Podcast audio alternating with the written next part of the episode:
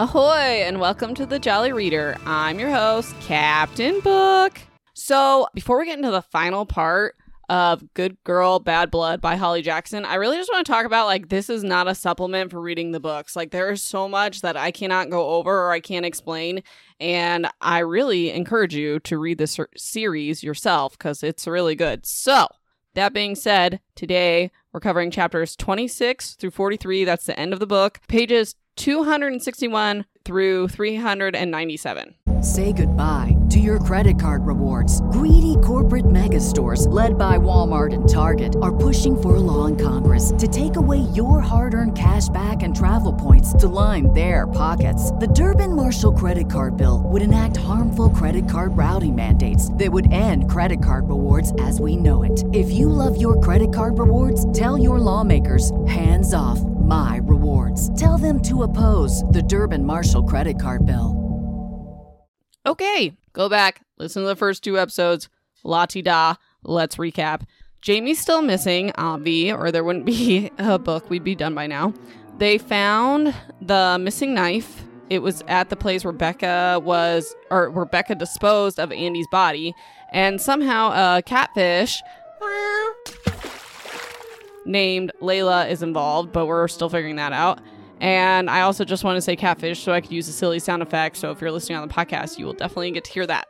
So things to look forward to a plot freaking twist, a dead serial killer. It's not what you think. And the gun, the gun, the gun, the gun. So let's get started. Chapter 26. I have to remember like what happened because so much happens at the end that I don't remember like where exactly we're leaving off. So Connor, Pip, Ravi and Cara all meet for oh for the stakeout. I forgot they're gonna go to the abandoned farmhouse that night to see if Jamie whatever. You guys know. You probably just listened to the last episode. So Oh my gosh. Okay, so Cara's in the car while the other three are outside talking, and Connor's really upset because the comments on the podcast are accusing his dad of being a murderer. And Connor's just like frustrated. He's yelling, My dad's not a killer. And Cara walks up like just as he's saying this, and she's like super awkward, but brilliantly says, like, oh, I can't relate to that because obviously her dad is a murderer, which is insane. So, anyways, moving on to the abandoned farmhouse. They get there. They can tell someone's inside because they see like a flashlight lighting up the windows.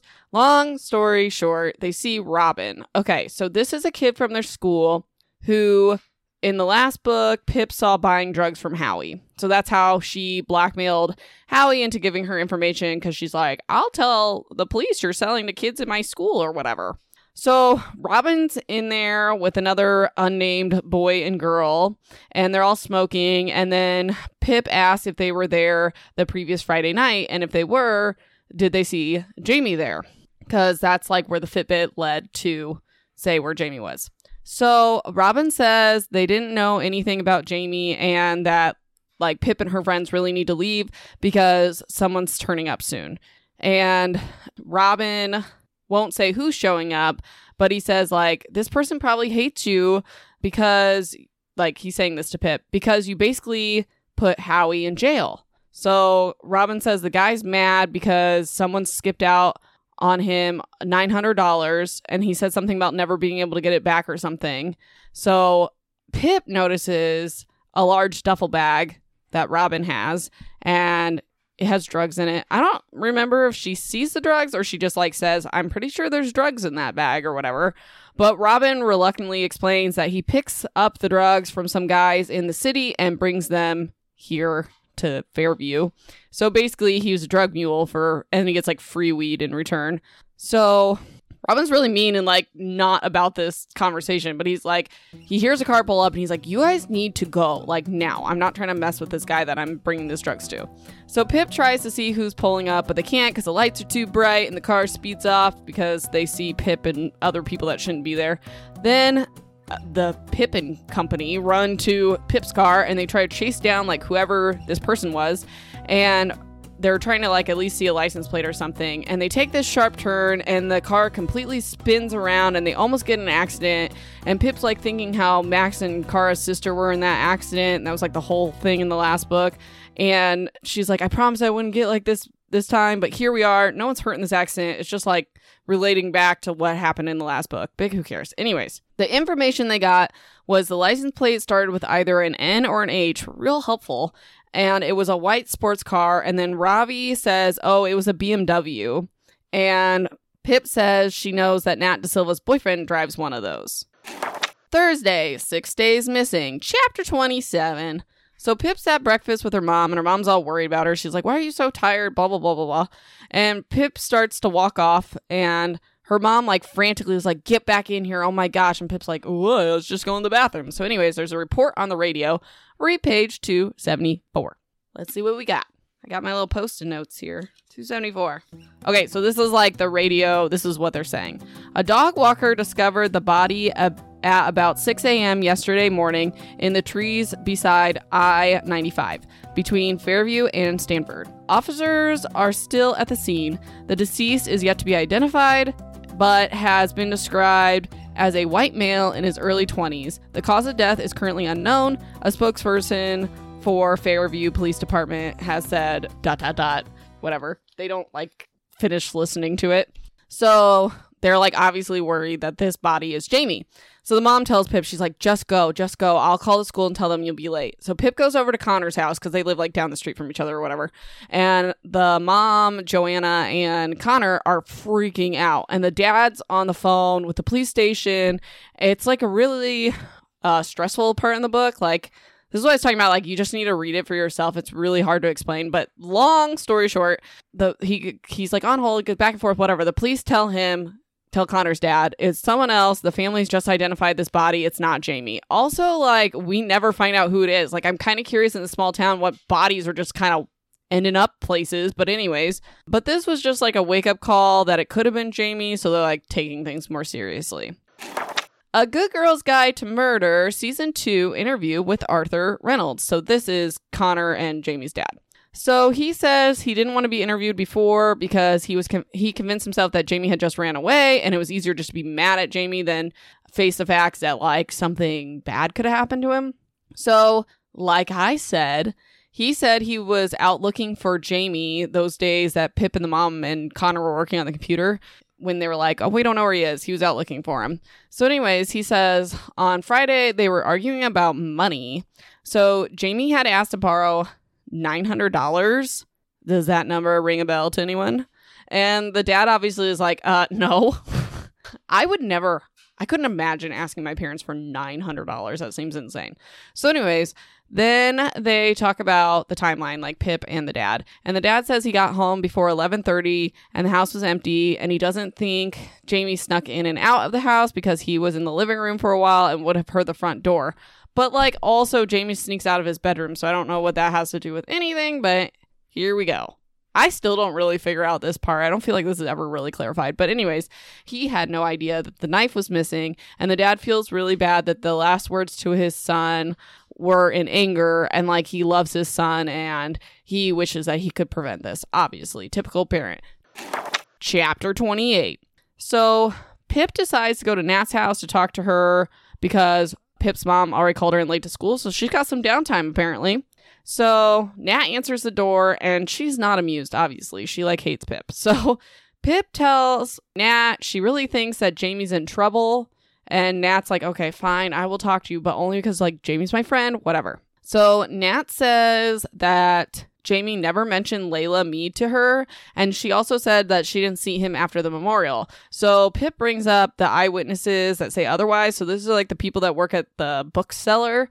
And Nat gets mad, or no, that wouldn't be the bookseller people. That would be the kid that used to date Lauren or whatever. When he was like, I saw him walk into that house with the blue door or whatever. So, anyways, Nat gets mad about this and she's like, You're wrong. This kid's lying about seeing Jamie. He never came to my house. So, one last thing Pip basically bulldozes Nat and tells her that she thinks Luke is involved with drugs and he picks up drugs where Jamie was last seen or where they think the Fitbit puts him or whatever. And Jamie was looking for money and like this drug dealer being Luke was out of the same amount of money that Jamie asked his dad for. Like, we have no proof that Luke is actually a drug dealer, but Pip just decides this because she thinks it was his car. I don't know. Whatever. Nat's uh, like furious about this. And she asks, she's like, What's wrong with you? And reminds Pip that she's messing with other people's lives and you can't just like do that for your own entertainment or for your own podcast. Hence why I don't talk about real people.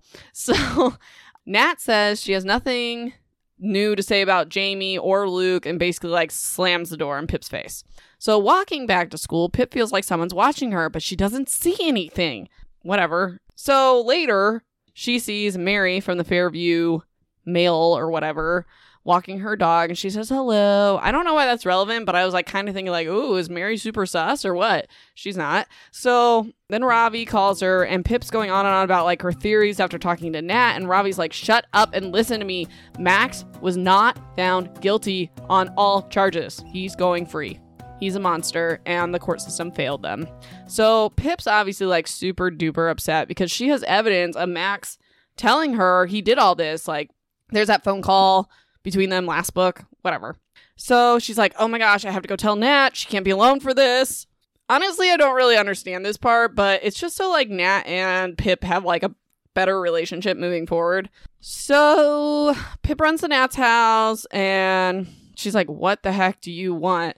And then she like sees Pip's face and she's like, oh my gosh, like he was found not guilty, wasn't he, or whatever.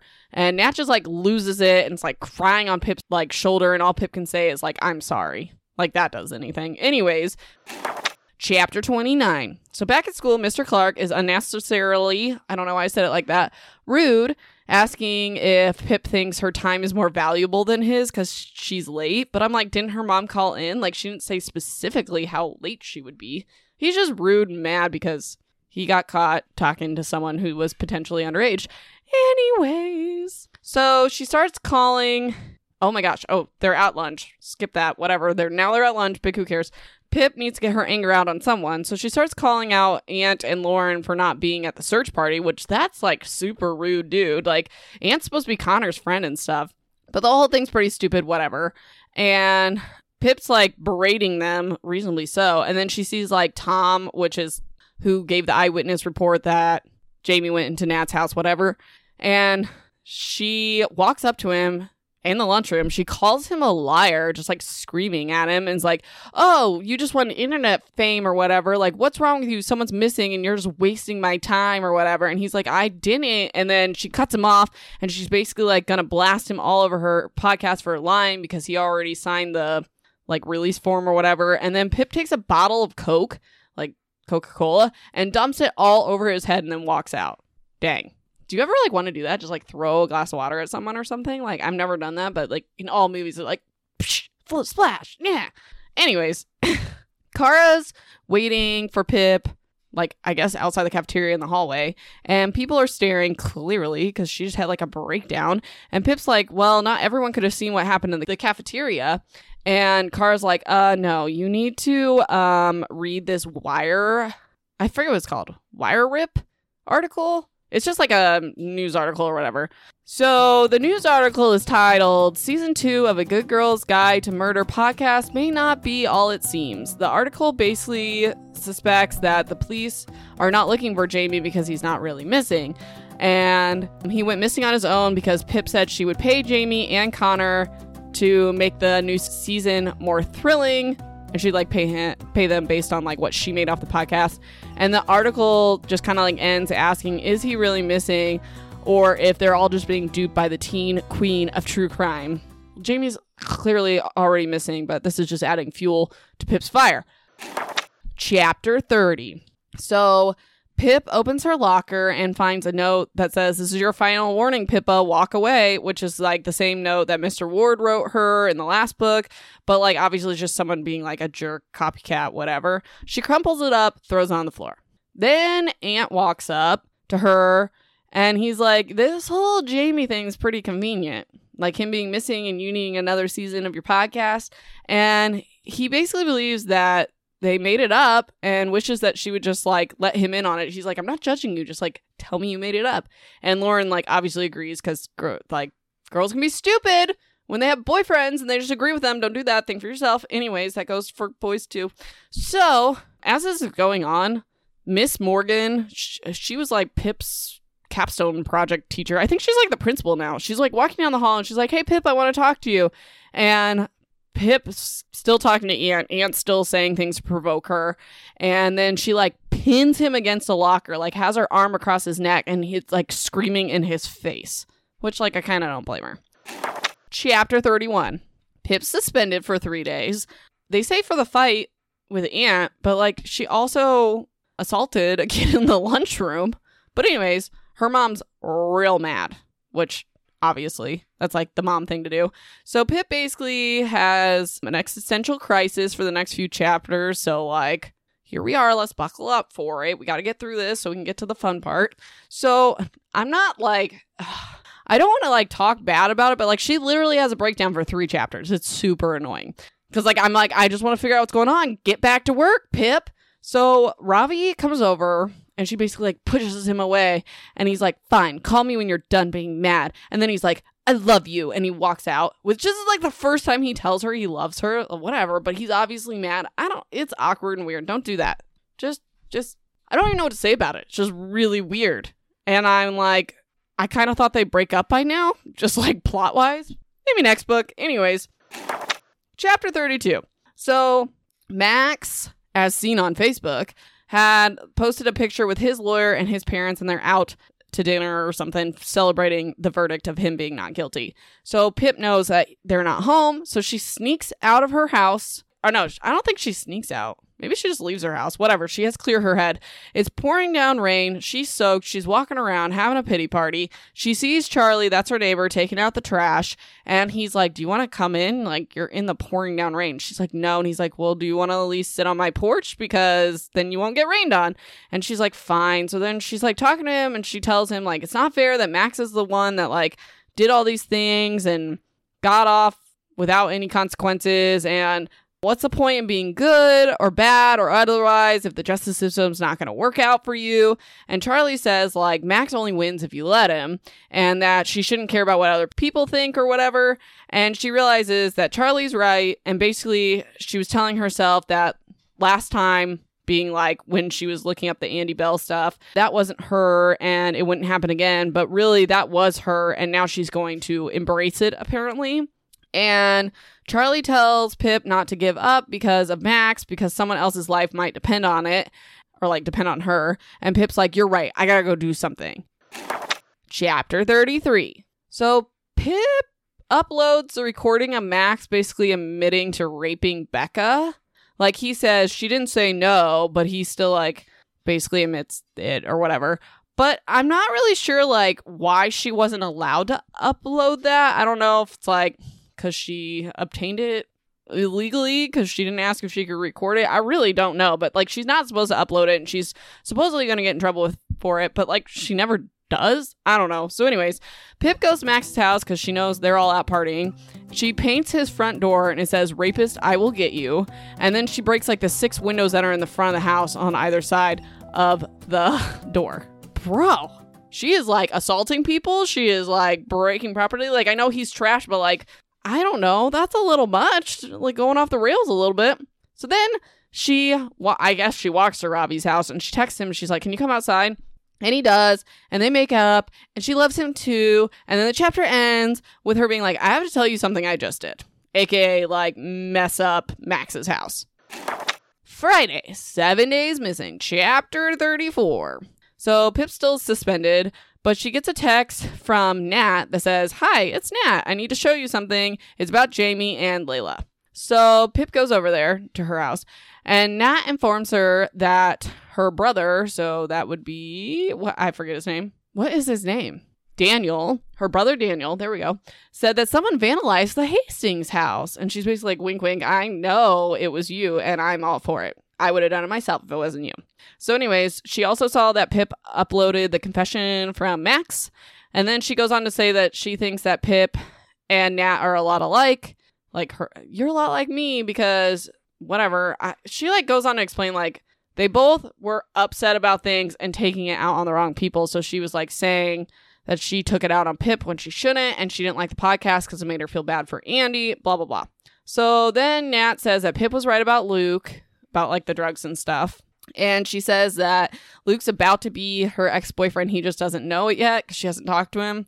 And I'm assuming they break up. They don't really t- like specifically say that later on, but like it's not like a bad breakup. He doesn't like attack her or anything. So, anyways, Nat tells Pip that Luke was not home alone all night Saturday night, like she previously told Pip. And after Jamie never showed after the memorial uh, service, Nat went to Luke's house, but he wasn't there and his car was gone. And that was around midnight. So apparently, last night, from her talking to Pip now, she went through Luke's phone. And Luke had also been talking to Layla, and he apparently had met her in person. So Luke knows who it is. Pip reads the messages, pages 321 and 322. So let's see what they talked about. Because it's kind of hard to explain. Which one's Layla? Layla's on the left. Okay, so Layla's like, I've been thinking about you. And he's like, Yeah, I've been thinking about you too. And she's like, Nothing good, I hope. Smiley face. And he's like, You know me. And she's like, I'd like to. I don't want to wait anymore. Want to meet tonight? And he's like, All right, where? And she's like, The parking lot in Lodge Park. A parking lot? Really? He does say that. He says a parking lot question mark. So then she's like, I won't be wearing much. And he's like, Oh, okay, parking lot, here ya win. And she's like, Come now. And then like 10 minutes later, she's like, Are you coming? And he's like, Almost there. And then like 30 minutes later or 40 minutes later, he's like, What the F? I'm going to kill you. Mm. So, yeah, Layla wants to meet in the parking lot, this Lodge Park or whatever, and Pip notes that that's fell into their zone that Jamie's Fitbit was in. After the like WTF, I'm gonna kill you. There's no more messages between the two of them after that. So, dun dun dun. Chapter 35.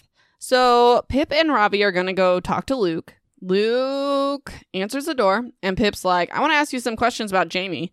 And Luke's like, "Um, Shame, I don't really like answering questions. And he slams the door in her face. So then Pip's like sh- shouting through the mail slot in the door, which I didn't even know those still existed. But she's like, I know Jamie owed you money when he was missing. I'll give you the $900 he owes you if you talk to us. And Luke's like, oh, okay. like for real. And he's like, you just have to pay me in full cash. By the end of the week, which we never get back to. Like, I don't know if Pip ever paid that, but I'm assuming she did because nothing comes of it. So, anyways, Pip asks why Jamie owes him $900, and Luke's like, it's not drugs. like, Luke does sell drugs, but that's not what Jamie was doing. So, Nat had mentioned to Jamie at some point that Luke will sometimes help people out with high interest rate loans or whatever. And Luke doesn't ask about other people's business, so he didn't know why Jamie needed the money. But Pip thinks that maybe Jamie was trying to get the money from his dad and then try to steal from the realtor's office to pay back Luke. And Luke's like, no, he borrowed the money on Friday three weeks ago. So this would have been after Jamie talked to his dad and all that. So then Pip says, You met Layla last Friday night around midnight, didn't you? And Luke's like, Layla Mead is Jamie. Are we freaking out yet? Chapter 36. My first note says, What? with a bunch of question marks. So Luke said he was messaging Layla and she wanted to meet at Lodge Park parking lot. And then when he got there, Jamie was there waiting for him. This also coincides with Jamie's heart rate spiking, being like nervous to meet Luke there, whatever, whatever. So Luke assumed that Jamie did this to try to get Luke away from Nat like, be like, hey, look, your boyfriend's a cheater. Break up with him. But they ask Luke what happened, like, after he met Jamie in the parking lot. And he's like, not much. It was really weird. Like, Jamie was waiting in the trees when Luke got out of the car. And Jamie was acting really weird, really scared. He only said two words. And then Luke, like, can't remember exactly what he said. It was like something like child broomstick or child brown sick like he can't remember. That comes back. That's like the main blows this whole thing open. So, anyways, Jamie was waiting to see what Luke's reaction was when he said these two words. And Luke was like, WTF, which he says the real thing, obviously. So then Jamie just like took off running and Luke chased him but lost him in the trees. And then Luke went home. So Pip knows that Jamie went to the farmhouse after that, just based on the watch. But Luke didn't get that far. Like, he didn't know why Jamie would be going there. He just like went home, obviously. So Luke says that's all he knows. So like they need to leave and they have a week to pay him. As they're walking out the door, Pip asks, how old Luke is, and Luke says he's 29, about to turn 30 in a couple months. After they leave, Ravi asks how she's going to get the money, and she's like, well, I'm going to have to accept the sponsors for my podcast. And I'm like, whatever sponsor is paying her $900, can they like hit me up? Because I will like shout your sponsorship to the roof. Goodness. So, anyways, Pip also says that Jamie can't be Layla because she read the messages between Jamie and Layla. And he was like really convinced that this was like someone they were talking to, you know? So, also, Jamie was surprised when he saw Stella at the party. So, Pip thinks that Layla sent Jamie to meet Luke. Maybe that's what they were talking about on the phone outside the Calamity party. My notes say clam bake party, which sounds much more fun than a Calamity party, except for I'm allergic to shellfish. Anyways, also, maybe Jamie had a knife with him because he was afraid of Luke. The child broomstick thing, they don't know what that means, but someone also heard Jamie say something about a child on the phone. So they think Luke's telling the truth about this whole encounter. And then Pip concludes what I've been saying like, Layla's looking for someone who's 29 or recently 30. All the men are white with brownish hair living in the same town. She's looking for someone, she just doesn't know who. That was like pretty much my lingering theory last time. So as they're walking and talking, they see Max Hastings outside of Starbucks laughing. He smiles and he waves at them because he's a prick, whatever. And Ravi starts screaming at him. He's like, Don't look at her! Don't you dare look at her! And Pip just like takes his hand. She's like, Let's just get out of here. You know, Max can't win. So they're back at Pip's house thinking about all the information basically like Luke they conclude that Luke was telling the truth about like his version of what happened. So anyways, they're still trying to figure out the child broomstick situation, and Ravi tells Pip to Google it. And so she Googles it, and of course, like children's Halloween costumes come up. And then she tries child brown sick, and they get like vomiting kids' health page. But then the Google search asks her, Did you mean child Brunswick? And Ravi's like, What is that? And he doesn't know what that is, nor do I. And Pip explains it. It's a true crime case and like super trigger warning. Like, I felt really triggered by this, so just like a heads up.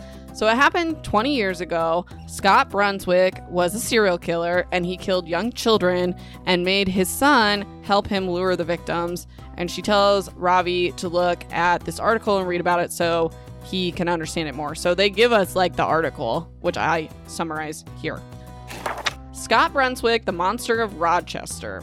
So the article says between 2000 and 2001 in Rochester, New York, six children disappeared ages 8 to 11.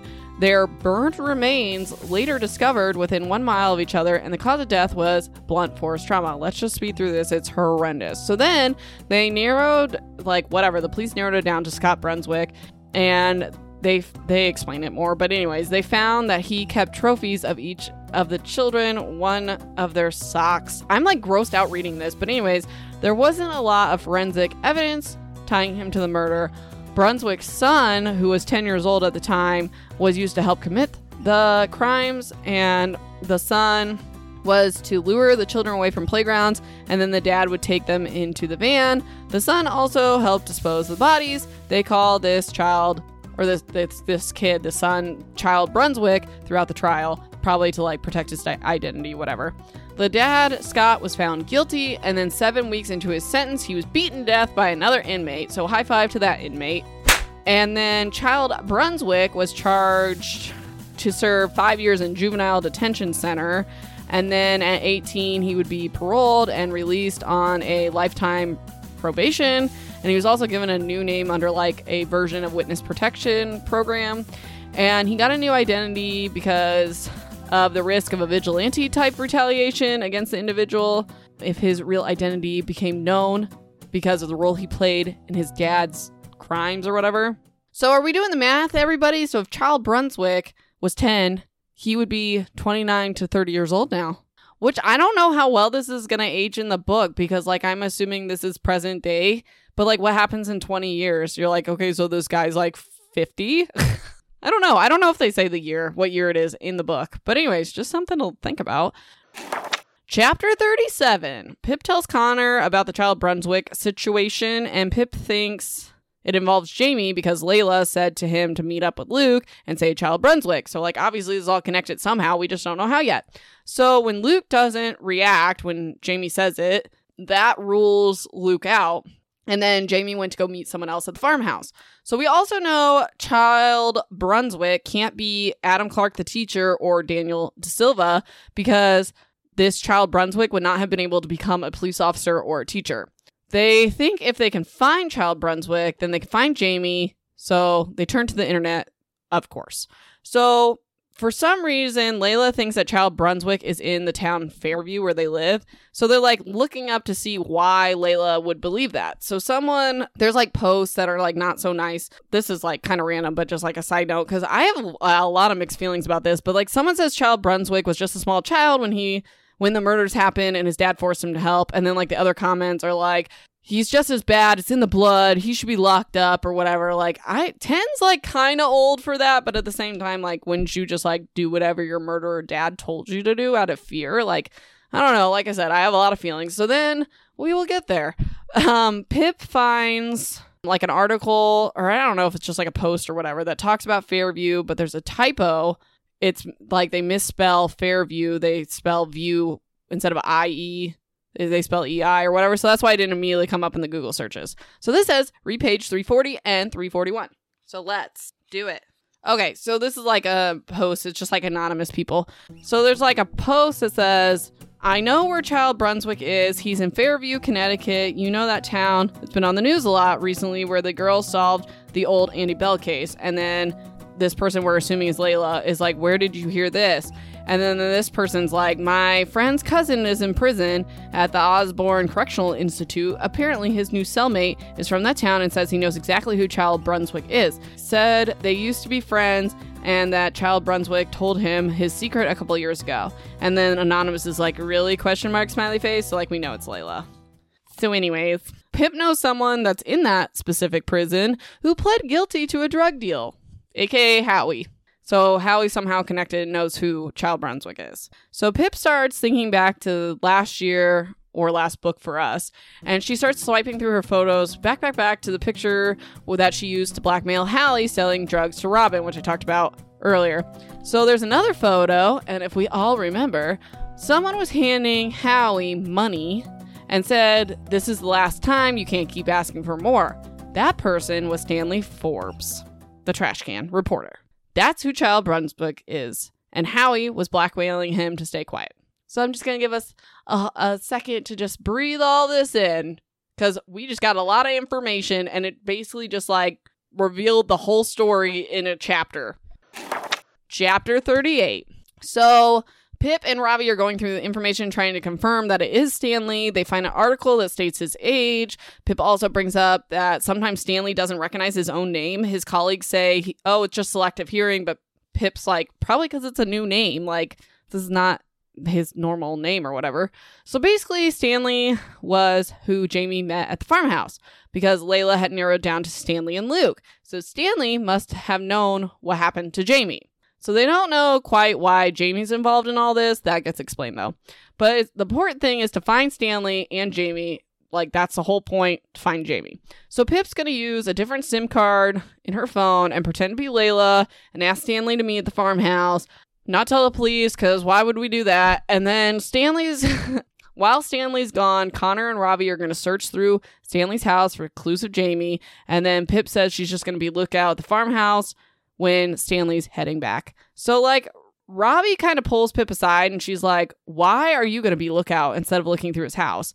So, Pip says, like, Connor needs to be there for his brother, like, trying to find evidence of him, and Ravi needs a second chance. So, like, I didn't really cover his yet again, just read the books, but Ravi feels like this kind of like a second chance redemption because he couldn't save his own brother. Whatever. So She's fine with being lookout. So Pip sends a text and she's like, It's Layla. Meet me at the farmhouse at 11, smiley face. And Stanley's like, I'll be there. So, chapter 39. It's going down. Pip's hiding outside the farmhouse, and Ravi calls her and's like, Stanley's getting his car. He's coming your way. And then Ravi and Connor are like looking for a spare key to the house, but there isn't one. So they end up breaking a wi- window in the back and opening the back door.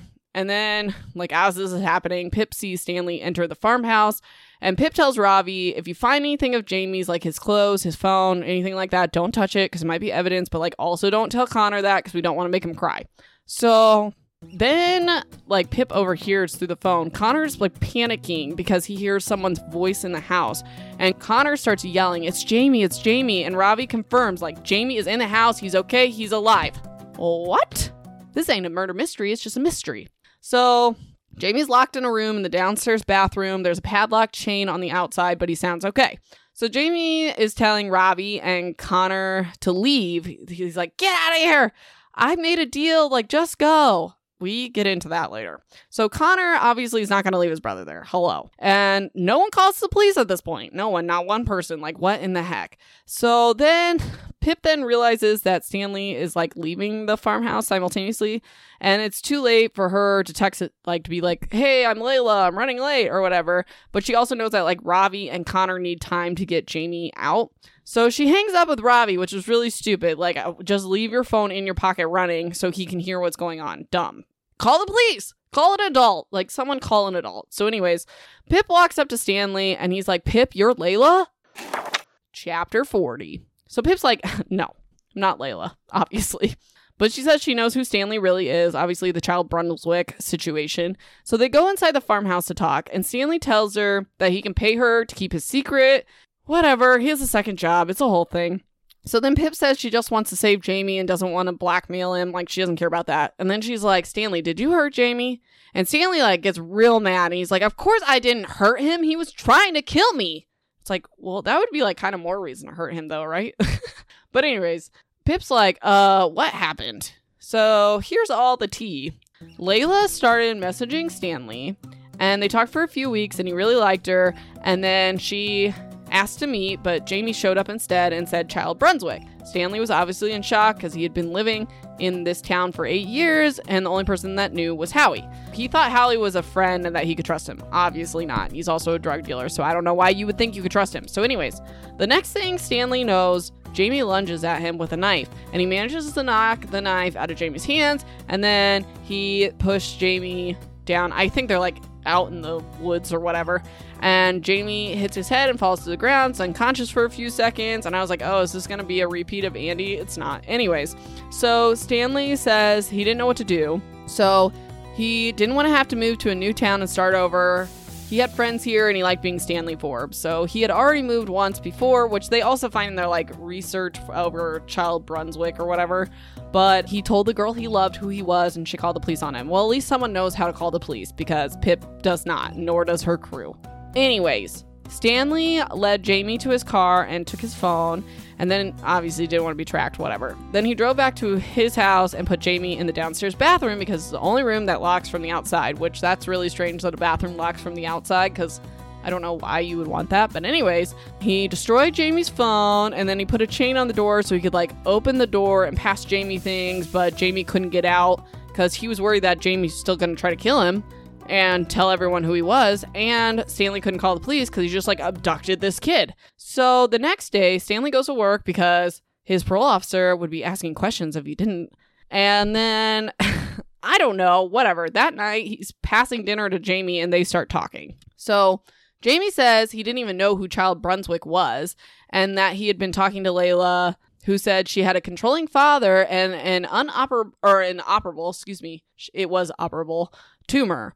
That's the brain tumor searches he had been doing. So she told him there was a clinical trial that her dad wouldn't let her participate in and she would have no way of paying for it. I'm like, isn't this girl supposed to be like 30? What do you mean your dad won't let you participate? But, anyways, Jamie gave her $1,200 cash, most of which she borrowed. We know he borrowed the $900, and he was told to leave the money at the graveyard. That's um, Hillary F. Weisman's gravestone or whatever. Layla also made Jamie break into someone's house and steal a watch that belonged to her dead mother. Supposedly, this watch her dad gave to like Goodwill or whatever, and then someone bought it, being Flora. This is just like the story Layla's telling. So then she told Jamie to beat up someone on his birthday, which, like, we don't even know who that person is. Hopefully, it's not the guy that ended up dead. Jeez Louise. We don't know, obviously.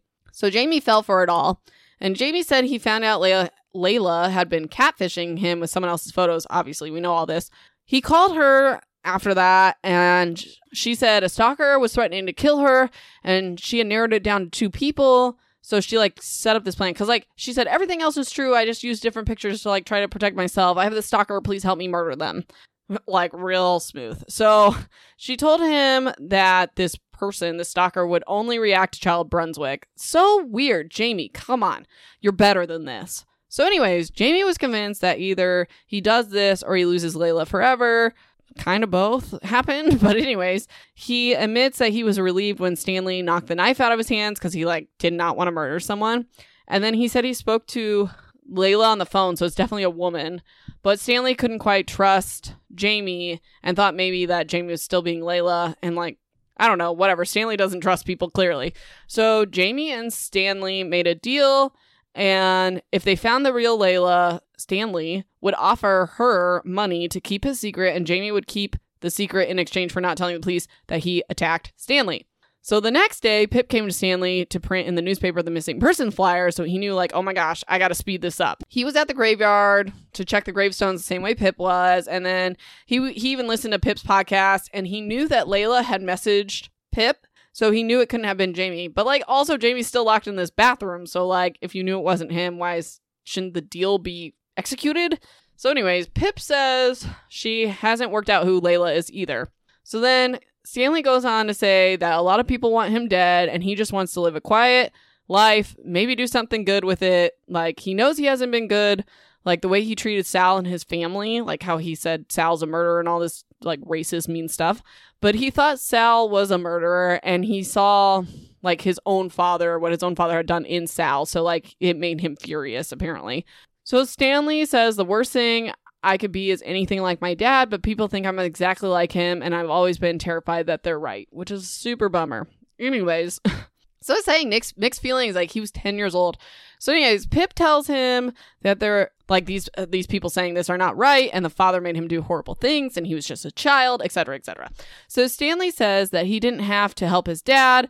He probably would have been killed but at least those kids would have been alive and they would have had good lives like much better than stanley has contributed to society or whatever. So pip tells stanley that they can work this out and work together and whatever so he doesn't have to leave the town so then she's like, Ravi and Connor are helping get Jamie out right now, so no worries. And he's like, oh, they had to break a window, didn't they? And she's like, yeah, why is that a problem? It's just destruction of property. And he's like, oh, I have silent alarms and the police will be there in 15 minutes. So this is all over. Nice try, but I give up. So they're like trying to talk through this and they hear someone walking through the farmhouse. It's Charlie Green, Pip's neighbor. And he's like, Oh, hey, I saw your car parked in the street and there was a light on inside. And I want to come in and check on you because I know you've been going through a tough time, you know? You like run around in the rain and everything. And Pip's like, Oh, we're fine. We're just talking. It's just me and this like 30 year old man alone in an abandoned farmhouse. Don't you worry about it. So then Charlie's like, Okay, cool. Um, can I borrow your phone? Mine died and I got a tell Flora or something. So Pip's like, Sure, here's my phone. And then he like takes the phone and he puts it in his pocket. Do we all know where this is going? Maybe? Anyways, then he demands Stanley's phone as well, and Stanley's confused, and Charlie pulls out a gun and points it at Stanley, and he's like, Slide your phone to me now. Chapter 41. So Stanley slides his phone over to Charlie, and Charlie steps on and breaks it. So Pip works out that Charlie was Layla, but there was a woman's voice. Well, guess what? His wife did the voice when he needed her to there's a lot happening. So, like, here we go. He also says his surname, their surname or whatever, is Flora's last name, not his. Charlie is actually Charlie Noel, which, if you read the book, you'd see the list of the victims, whatever. Emily Noel was the last victim of Stanley's dad. And Charlie tells us that this was his twin sister devastating. So, anyways, Charlie says that they were eight years old. I hate this part. I literally hate this. Like, I'm so sorry that I even have to talk about it, but this is like horrifying to me. So, Charlie says they were eight years old on the playground. Their mom was on the other side of the playground talking with the other parents when Stanley came up to them and asked to play hide and seek. And they're like, oh, an older kid. This is super cool because Stanley's 10. He's like, Charlie, you count. We'll go hide. So Charlie counts to 60, no peeking, no cheating. And when he goes to look for them, he can't find them. And the yeah horror just horrifying. So they found emily three weeks later mutilated and burned. And then stanley starts apologizing and he's like i always think of your sister the most or whatever. But charlie stops him and he's like you're the one that chose her and you helped abduct those six kids. Like your dad wasn't like that girl specific. Like you went to the playground and you picked her out. Like oh this is like mixed feelings. I have so many emotions. So anyways three months after they found emily's body Charlie's dad hung himself, and Charlie was the one to find him, so that's fun. And then the mom turned to drugs and alcohol because apparently she doesn't have any responsibilities to her only other child, and Charlie ended up in the foster care system. I'm like, okay, Allie's an only child, so if something happened to her, like, bye, you'll never hear another podcast from me again because I'll be weeping for the rest of my life, but still, like, she has another kid. So, anyways, he knew that one day he would find Child Brunswick and kill him.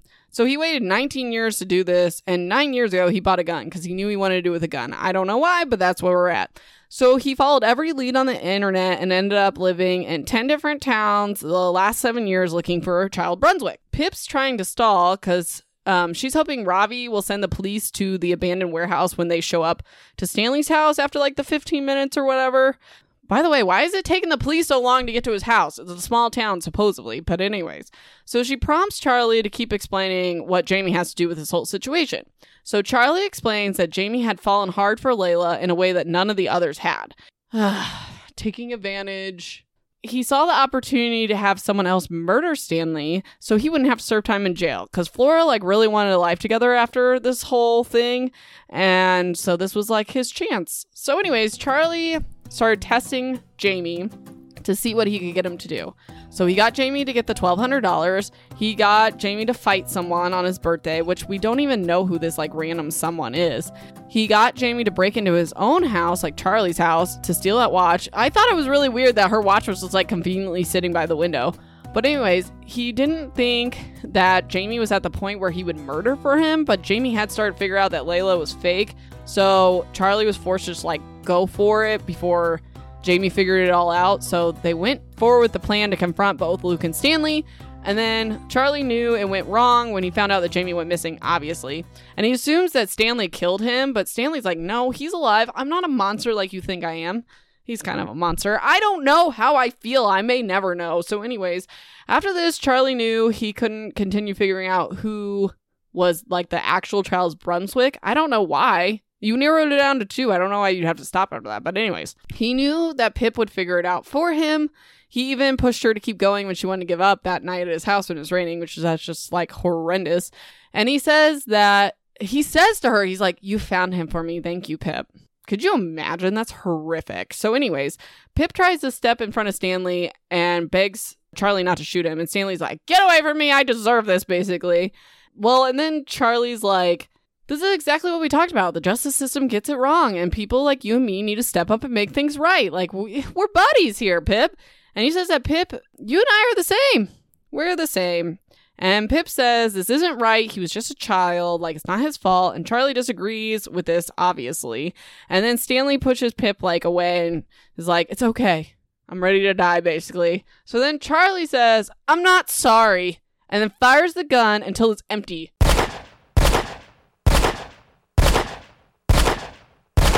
Like it's making the clicking noises. So like I don't know how many bullets that is, but that's like a lot.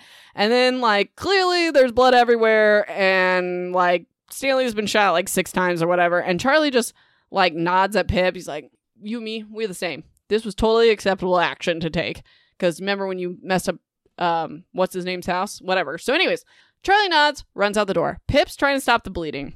So Stanley has a gunshot wound in his neck, shoulder, chest, two in the stomach, and one in his thigh. She's like ripping up her jacket, like trying to tie parts around where the bleeding is, like in his leg or whatever. And Stanley's like, It's okay. This was always going to happen. I deserve it. And then he's like, Jack Brunswick. That was my real name.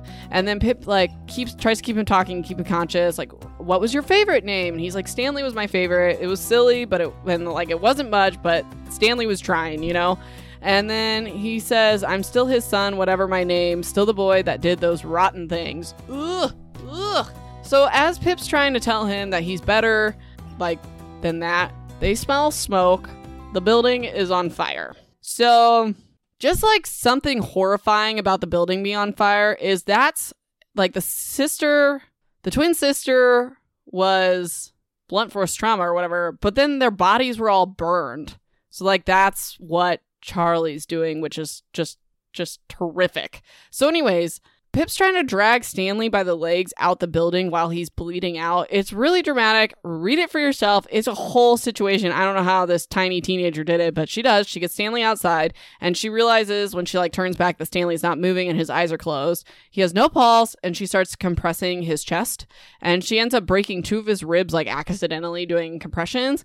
And she's counting to 30 and then breathing twice until she hears cars and doors but she's like still doing the compressions. Also, like when she counts to 30, I know they counted to 60, but it really made me think of the hide and seek. Ooh, I can't stand it. So, anyways, Pip won't stop until the paramedics come.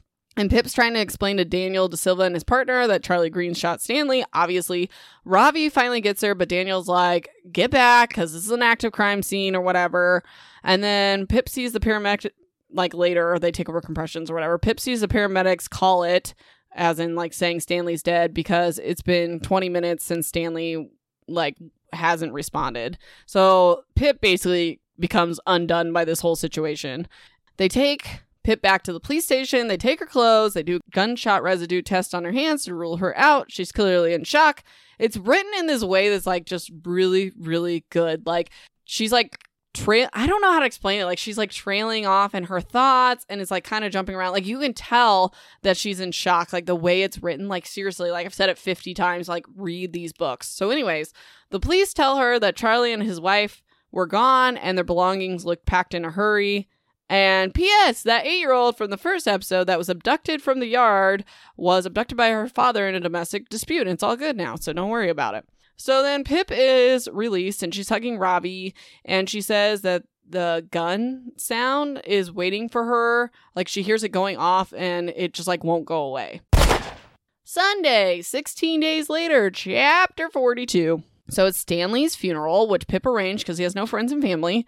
And basically, like, the only people there are Pip and her friends and stuff, including Jamie, who's absolutely bawling. She picked a burial, Pip did, because she didn't think he wanted to be cremated.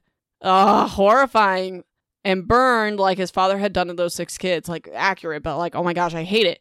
She also chose the name Stanley Forbes for his gravestone. Um, that was his favorite name. And the inscription at the bottom of the gravestone says, You were better. So, and he's going to be buried in that same graveyard that Hillary F. Weisman's in. Pip's saying a final prayer and she hears people shouting murderer and they have like these painted signs that says like you're mourning a child killer and this group includes Mary Scythe who worked at the Fairview Mail so like Stanley's like friend and Ant's dad because the rotten apple doesn't fall far from the tree and like there's signs that say Killer Spawn, Monster Fairview, or maybe Monster of Fairview. I don't know. Charlie Green equals hero. Child Brunswick, Rotten Hell, and Not in Our Town. Ugh. This town's not very tolerant, if you ask me, but anyways. Pip grabs Mary's sign and breaks it in half over her knee, and she like throws it at Mary, and she's like yelling to leave Brittany alone. Whatever. I don't. You guys even get that reference? Anyways, leave Stanley alone, and you are his friend, and whatever. And then Pip starts going after Ant's dad, like going towards him, and the group starts like backing away, and Pip's dad like grabs her to keep her from doing anything stupid. Saturday, six days later, chapter 43. So they're all at the Reynolds house, is Jamie's house, and this includes Pip and her family, Ravi and his family, Nat De Silva, Cara, Connor, and Zach. Pip sees her brother playing, who's 10 years old, and it just like hits her like, my brother's the same age that Child Brunswick was when he committed all these crimes. Like, this is horrifying. So then Jamie comes over to talk to Pip, and they both can't stop thinking about Stanley. Obviously, they're traumatized, and they agree that they're going to try to live a good life because he didn't get the chance to, and that's all he ever wanted. So Jamie's like, Stanley's not who people thought he was. Like, Stanley tried to fit an entire mattress through the gap in the door, even though Stanley was afraid of him. Like, he still was trying to do the right thing. And it doesn't feel fair that Jamie's here and Stanley's not. Like, Jamie's saying all this. And then, like, since Stanley's dead, there wasn't enough to charge Jamie with attempted murder because, like, that person's dead and Jamie didn't cause the death or whatever. They got bigger fish to fry, basically. And Jamie says that he didn't think he could go through with the murder anyways. And he leaves his broken Fitbit on to remind him of the whole situation, I guess. So he never forgets. So then Jamie also says that if Charlie would have figured out that it was Stanley, he might have killed Jamie too, considering he set fire to the building while Pip was in it. And Pip doesn't think so. She thinks Charlie was just trying to kill Stanley and wanted Pip to like leave him in the building to kind of be like, hey, you're like me. You just like left him there. Great work. So then Pip also says that Jamie, or says to Jamie, your dad loves you. When he thought you were dead, he was like really broken up about it. Obviously, hello. And then Jamie also says that now that it's all over the podcast, he probably should just tell Nat in person how it feels.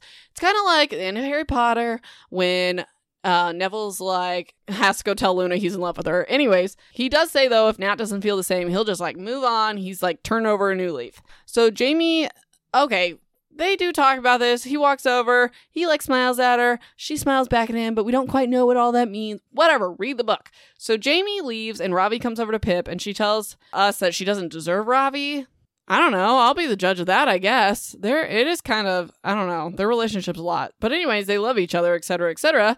And they're like kind of setting off to the side, watching everybody. And Josh is trying to teach everyone how to floss, which, by the way, I know how to do because my daughter made me learn. But it's really funny because, like, Jamie's dad's like grilling and he thinks people can't see him. And he's like trying to do the floss behind the grill or whatever. Anyways, and Pip says it's okay that there's like a gap between her and everyone else, and she'll rejoin them when she's ready. And she's not talking about the party, obviously. She's talking about emotionally when she's ready. Whatever. So then it cuts to like the evening after this party, and Pip's like, I'm in my room studying, mom. And then she's like, Cause I lie now. I'm not studying, obviously. so she Google searches for recent sightings of Charlie and Flora. They were seen nine days ago withdrawing money from the ATM. That's like confirmed by the police. And then there's other people claiming to have seen them in Wichita, Kansas, which is like kind of where I used to live. And then she does this for hours and hours, She's like taking notes of everything she can figure out. And it bothers her that Charlie said that they were the same, like clearly, but she can't really say they're not. You know, like she can't prove that they're any different. So this book ends with her talking about every sound, like a pencil dropping, thunderstorms, a door shutting. She hears the gun going off. It lives inside her. That's called PTSD. Lingering questions. Where the heck are Flora and Charlie?